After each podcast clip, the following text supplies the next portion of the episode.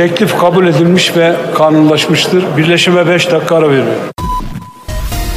Már a török parlament is megszavazta a svéd NATO tagságot. Magyarország ezzel kényszerhelyzetbe került, mondja egy szakértő. Trump győzött a New Hampshire-i republikánus előválasztáson is. Holnap több órás napsütésre számíthatunk. A mikrofonnál Kárpáti János. Breaking, a Klubrádió hírpodcastje. És most jöjjenek a részletek. Hiába állította az Orbán kormány, hogy nem mi leszünk azok, akik az utolsó tagállamként akadályozzák Svédország NATO csatlakozását. A török parlament megszavazta a ratifikálást, és ezzel Ankara részéről eldőlt az utolsó érdemi kérdés ebben az ügyben. Az már elfben csak formaság, hogy a török elnök mikor írja alá az erről szóló okmányt, ha csak miniszterelnökünk nem kéri Recep Tayyip Erdoánt, hogy várjon még egy kicsit, és a magyar törvényhozás bátor embereinek is legyen idejük idejük arra, hogy gyorsan megállapítsák, a svédek már megadják a kellő tiszteletet Magyarországnak. Némi hallgatási kapacitás van még az amerikai kongresszus tarsajában is, mert Erdoğan eddig hiába követelte, hogy hagyják jóvá 40 darab új F-16-os amerikai harcigép eladását Törökországnak. A NATO főtitkár minden esetre üdvözölte a török parlament döntését, és felszólította Magyarországot, hogy cselekedjen ugyanígy. Ugyanezt várja a svéd külügyminiszter, aki azt mondta, jelenleg nem látnak okot arra, hogy Orbán Viktorral tárgyaljanak. A magyar kormányfő ugyanis korábban levelet küldött svéd hivatali partnerének, és abban Magyarországra hívta, hogy Svédország NATO csatlakozásáról tárgyaljanak.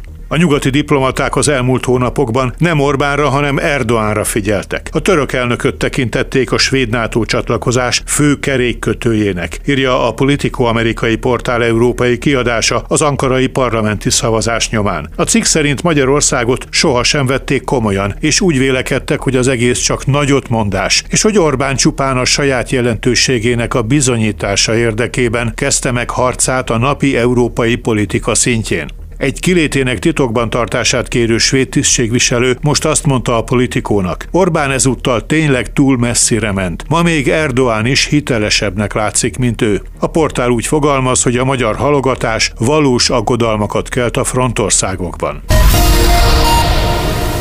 A magyar kormány nem hátráltathatja a közös döntés meghozatalát úgy, ahogy azt például az Európai Unióban teszi, mert a svéd NATO csatlakozással kapcsolatos döntés elodázása számos más kapcsolatra negatívan hathat. Vélekedett a Klubrádiónak nyilatkozva Barta Dániel, az Euróatlanti Integrációért és Demokráciáért alapítvány elnöke. Amit meg lehet tenni az EU-ban, azt nem biztos, hogy meg lehet tenni a NATO-ban, és ezt a magyar kormány pontosan tudja. A svédek ezért sem jönnek tárgyalni, mert ezt pontosan tudják, hogy lépéskényszerben vannak a magyarok. Ez a magyar-amerikai kapcsolatokra is hatással van, és itt nem a kormányzati kapcsolatokra gondolok csak, hanem ugye a republikánus párt többsége is támogatja a svéd NATO csatlakozást, tehát a, a republikánus párttal fenntartott kapcsolatokra is negatívan hat, és ne felejtsük el, hogy tegnap David Cameron is telefonált ez ügyben. Nagyon kevés szövetségesünk van, aki annyira fontos, mint a britek. Hogyha ők sürgetnek minket, az egy, egy további jelzés, és hogyha ez a magyar-brit kétoldalú kapcsolatokra is kihat, az egy komoly kár lenne. Ezt a szakértői vélekedést erősíti meg Orbán Viktor bejelentése, miszerint telefonon tárgyalt Jens Stoltenberg NATO főtitkárral. Megerősítettem, hogy a magyar kormány támogatja Svédország NATO tagságát. Hangsúlyoztam azt is, hogy továbbra is szorgalmazni fogjuk, hogy a Magyarországgyűlés szavazza meg Svédország csatlakozását, és az első adandó alkalommal zárja le a ratifikációt. Most már csak azt kellene tudni, mit jelent a miniszterelnök szótárában a továbbra is, illetve az első adandó alkalom.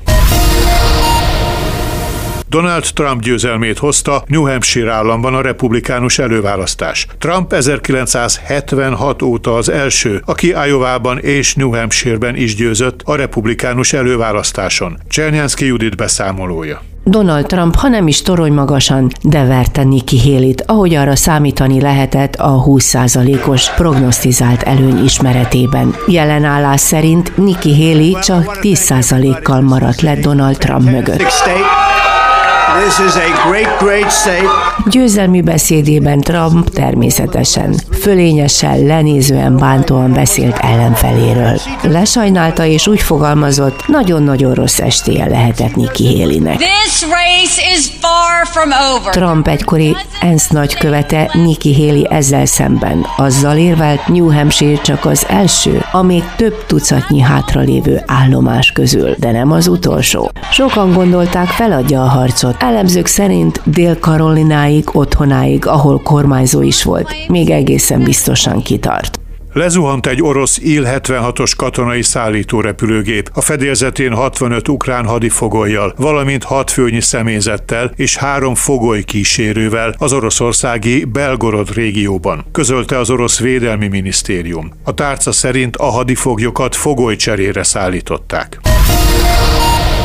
A cseh államfő szerint Ukrajna jelenleg nincs olyan helyzetben, hogy az orosz erőket belátható időn belül ki tudná űzni saját területéről. A demokratikus országoknak ezért segíteniük kellene, hogy Ukrajna minél jobb kompromisszumot köthessen. Realista módon kellene szemlélnünk a helyzetet, és nem rózsaszínű szemüvegen keresztül, mint eddig. Oroszország nem egyszerű és nem is gyenge ellenfél. Oroszország agresszív és arrogáns módon viselkedik. Igyekeznünk kellene, hogy Ukrajna minél jobb eredményt tudjon elérni, és amíg lehet, megtartsa a demokratikus világ támogatását. Jelentette ki Petr Pavel a nyugat-csehországi Stríbró kisvárosban egy lakossági fórumon. A demokratikus világnak most nem szabad abba hagyni a Ukrajna támogatását, és azt gondolni, hogy ezzel le tudjuk állítani a háborút, véli a cseh államfő. Mint mondta, nem szabad megengedni, hogy Oroszország győzzön, és azt higgye, hogy erővel bármit elérhet már elindulhatott valamiféle egyezkedés az Izrael és a Hamász közti háborús konfliktus lezárásáról, vélekedik a Klubrádiónak nyilatkozó Kaiser Ferenc biztonságpolitikai szakértő. Szerinte a háborúban álló felek katari közvetítők beiktatásával már tárgyalnak a háború szüneteltetéséről vagy lezárásáról. A nyilvánosság azonban mindezekről kevés információt kaphat, a találkozók zárt ajtók mögött zajlanak. Bővebbet erről igazán akkor tudunk majd mondani, ha bármilyen megegyezés vagy egyességféle születik a felek között.